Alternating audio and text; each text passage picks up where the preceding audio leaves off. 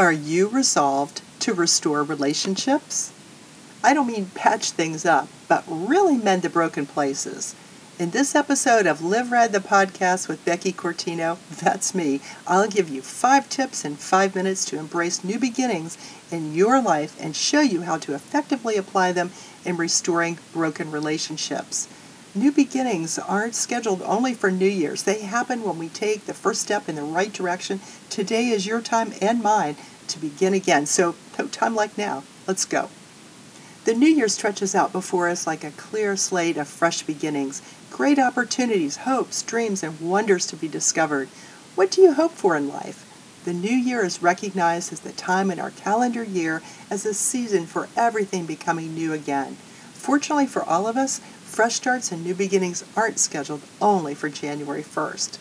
New beginnings are launched when we take steps in the right direction toward our heartfelt desire. Relationships rank high on most people's priority list, and yet this area remains as one of life's most daunting challenges. Our days become complicated as we attempt to navigate through issues, deftly address touchy issues, and try to smooth over painful moments. Note, I'm saying we're not handling them. We're just trying to get around them, aren't we? So have you added relationships to your list to focus on in the new year? Many people place relationships at the top of their list. They begin their initiative armed with all good intentions, great resolve to deal with troubling issues. Often the thought of approaching a pain-filled area in life causes even the most resolute to freeze in place, immobilize. The whole situation becomes increasingly more confusing as deep hurt, sorrow, and bad memories blend into a chaotic mix. Moving toward resolution comes to a screeching halt. Fear sets in. Where to begin, how to handle this, and I can't do this. Seeking to address relational breaks requires revisiting times and places we'd prefer to keep on a shelf somewhere safely out of sight. In reviewing those breaks, the deep root of a problem inevitably stirs powerful emotions.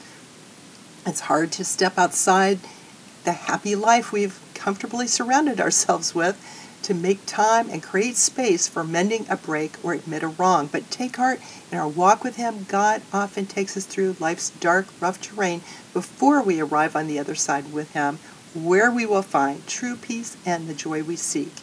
Here are four tips to help you embrace new beginnings in your life and restoring broken relationships. Tip one, recognize the situation for what it is in real life, not what you think, how you feel. Admit it exists, see it for what it is. Tip two, pray about the matter, all involved and touched by it.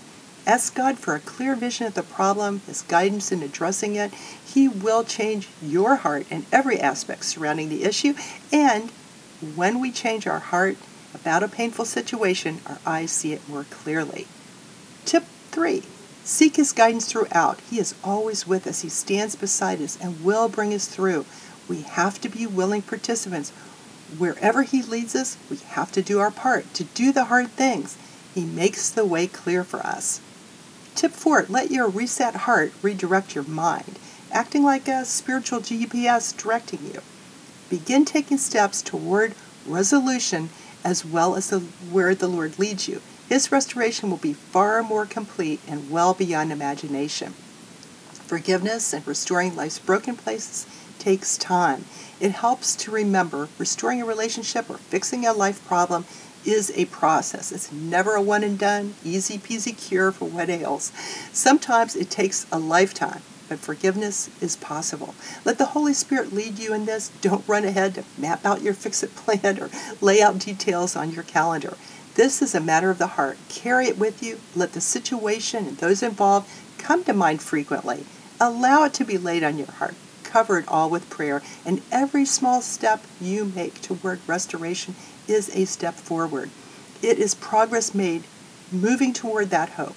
Realize relationships involve more than self, so moving forward or not rests also in the hands of others. They may not wish to relinquish control or admit wrong, and our heartfelt endeavors to restore broken places, shaped by the Lord's leading, will free us of our pain. For more about embracing new beginnings, helping you restore the broken places in life, get your free copy of Nine Truths About Forgiveness at nine forgiveness truths dot becky cortino dot org, and join me here again next time.